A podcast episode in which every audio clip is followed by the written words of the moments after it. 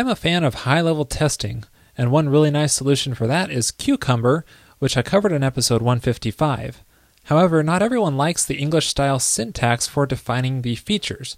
Well, in this episode, I'll take a look at a few other ways we can uh, do high level testing through Ruby.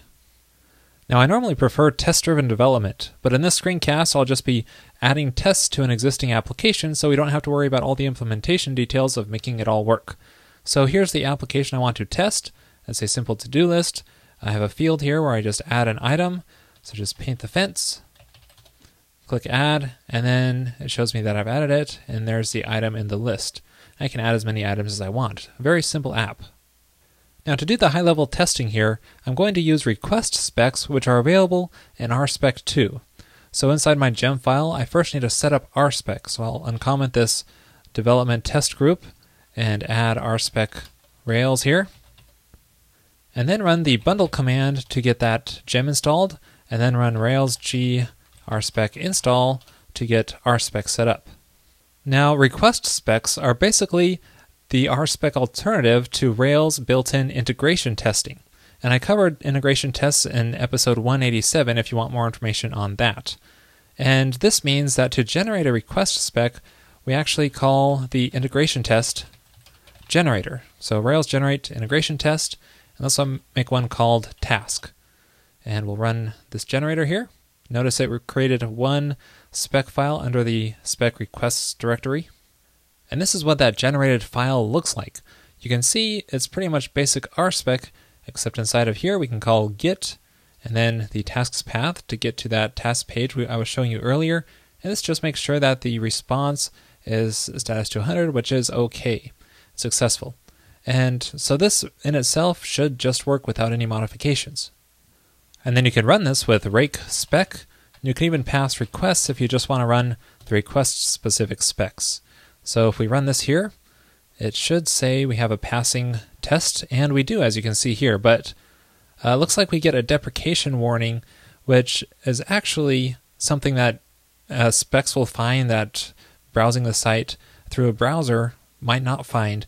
And as you can see here, it looks like I forgot to use an equal sign in my form. So this is all, all of a sudden, um, here's some immediate useful feedback through writing some request specs. So if I go to the view template in my app, you can see, sure enough, here's my form for call, and I'm missing an equal sign here, which is required in Rails 3. And this wasn't planned at all. I just threw this app together and forgot the equal sign, and the specs happened to catch it. So let's try running our request specs again, and we should see they pass without deprecation, and they do. Now, in these kind of request specs, you normally want to do something that's a little more comprehensive than simply checking the status of the request. Instead, what we really want to test here is make sure that this displays the tasks. So we could create a new task here, give it a name, let's say paint fence. And then instead of simply checking the status, let's check the body and see that it should include uh, the text paint fence. There we go. And you can see if we run the specs again, you can see that it passes because it does display that task. Now, because request specs are built onto Rails integration tests, they support all the methods that integration tests have. So if you check out the Rails testing guide, you can see the list of methods for integration testing, and all these are available here as well. So what we could do, for example, if we wanted to test the creation of tasks, you could call post via redirect instead of a simple post to make sure it follows the redirect when we create a task. So here let's add a spec for testing the creation of tasks. So I can add one and call post tasks. And we'll say create task. And this means that for here, I can call post via redirect as I showed earlier. And then we want to go to the tasks path. And then we'll pass in some options here, which is the name of the task. And we'll call it um, Olan and we'll make sure that's present in the resulting page.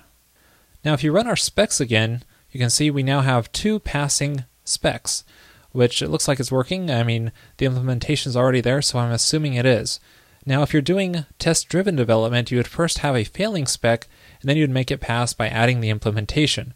That's one really nice thing about test driven development is it sort of ensures that your tests are truly working. Here we jump right to passing tests because we already have the implementation in, which is one thing I don't care for about adding specs after the fact. So you might want to double check and ensure if you're adding tests afterwards to make sure that they actually are working intentionally by breaking something and then fixing it again. Now, one thing I don't like about simple request specs like this is that it doesn't test the full user experience. We could completely break our new task form right here by making it go to a completely different URL, and that wouldn't be caught in the specs. And that's because where we're testing the creation of tasks, we're going through the create action directly instead of going through the form like the user would.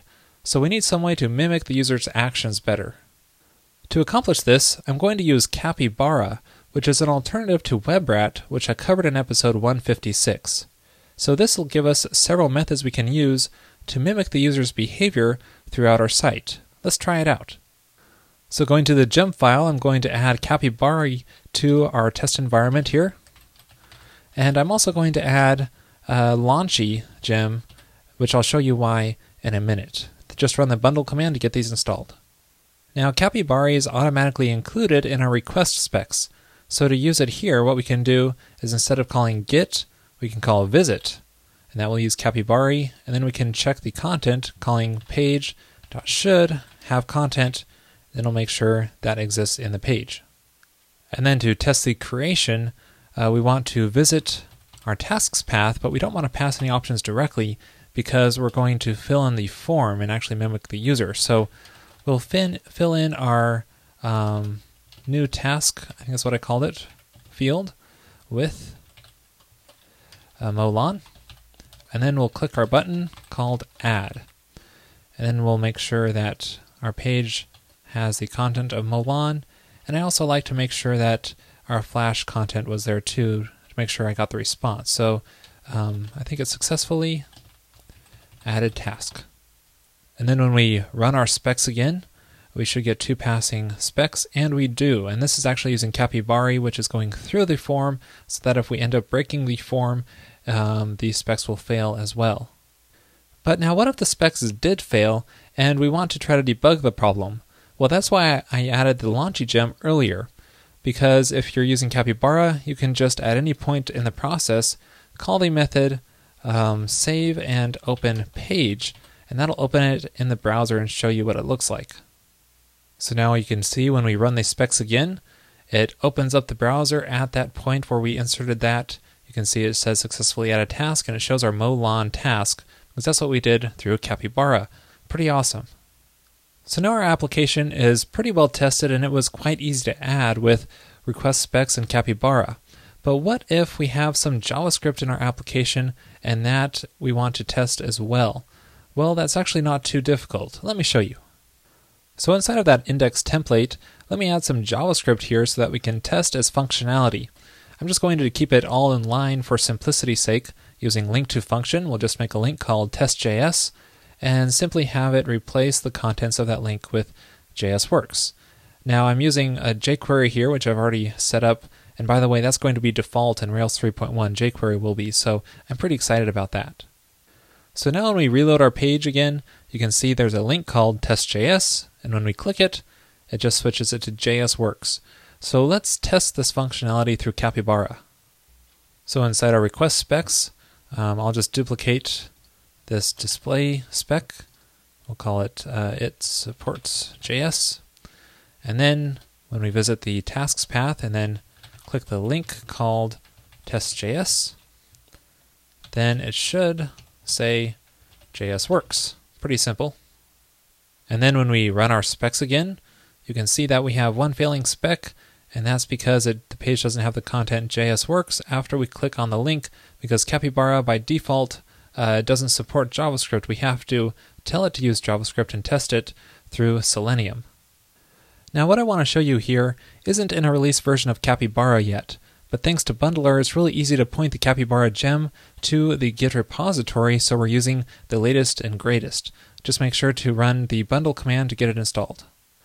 Now, another step that's necessary to get this working is to go into your spec helper file and then require capybara slash rspec. Now, this might not be required in the release version, but so far it is. Now with that set up, it's really easy to tell Capybara to use a JavaScript driver for any of the specs we want. All we have to do is just pass the JS is true option to any of the specs. And then if we run our specs again, what it's actually going to do is launch Firefox and use Selenium to test the JavaScript in the background, as you can see right up here. There it goes, and now our test passes, which requires JavaScript. So this seems really awesome, almost too good to be true, and unfortunately there is a little gotcha with this, which you'll probably run into, and that has to do with using database records. So for example, let's add JavaScript to both of these specs here, because here I'm actually creating a task and then using it in the page. Let's see if that works. So now when we run our specs again, it's going to use Selenium for the first two requests. As you can see up at the top, it's going to use it for the first two requests, and the first one fails. And that's because it doesn't have the content paint fence on our page, because the database record we created isn't available through the Selenium tests. And that's because our specs are using database transactions, which isn't compatible with Selenium. So inside your spec helper file, just change use transactional fixtures to false, and that'll get the test passing again. However, this means it's going to carry over the database records between the specs, and you probably don't want that. To solve this problem, there's a nice gem called Database Cleaner to clear out the database between specs using any strategy we want. So if you take a look at the documentation, here's what you can add to our spec to get it working. So the first step is to add it to your gem file called Database Cleaner, and then run the bundle command to get it installed. And then inside the spec helper file, I'll just paste in the code that was in the documentation and actually just change the strategy to truncation so that it doesn't use transactions because that's not compatible with Selenium. All right, let's try running our specs again. Again, using Selenium for the first two specs. So it launches Firefox and runs it. And now they all pass because we're no longer using transactions inside our database. So this may have seemed like quite a bit of work, but once you get all this set up, it's very easy to test JavaScript for any spec by just simply passing JS equals true on any spec you want, and instantly it'll become uh, testable through Selenium and JavaScript. It's really nice. Now, another cool feature that I didn't cover here, which will be in the next Capybara release, is a new DSL for defining specs. You'll be able to use feature, background, and scenario methods uh, for defining your specs, very much like the steak gem, if you're familiar with that. So if you like that kind of DSL, um, it's built right into Capybara, so kind of eliminates the need for steak. Well, that's it for this episode. I hope you enjoyed this look into request specs and Capybara. Uh, I really encourage you to try this out, especially if Cucumber isn't your thing, because I really like high level tests and the ability to quickly add JavaScript support uh, makes this a really nice solution.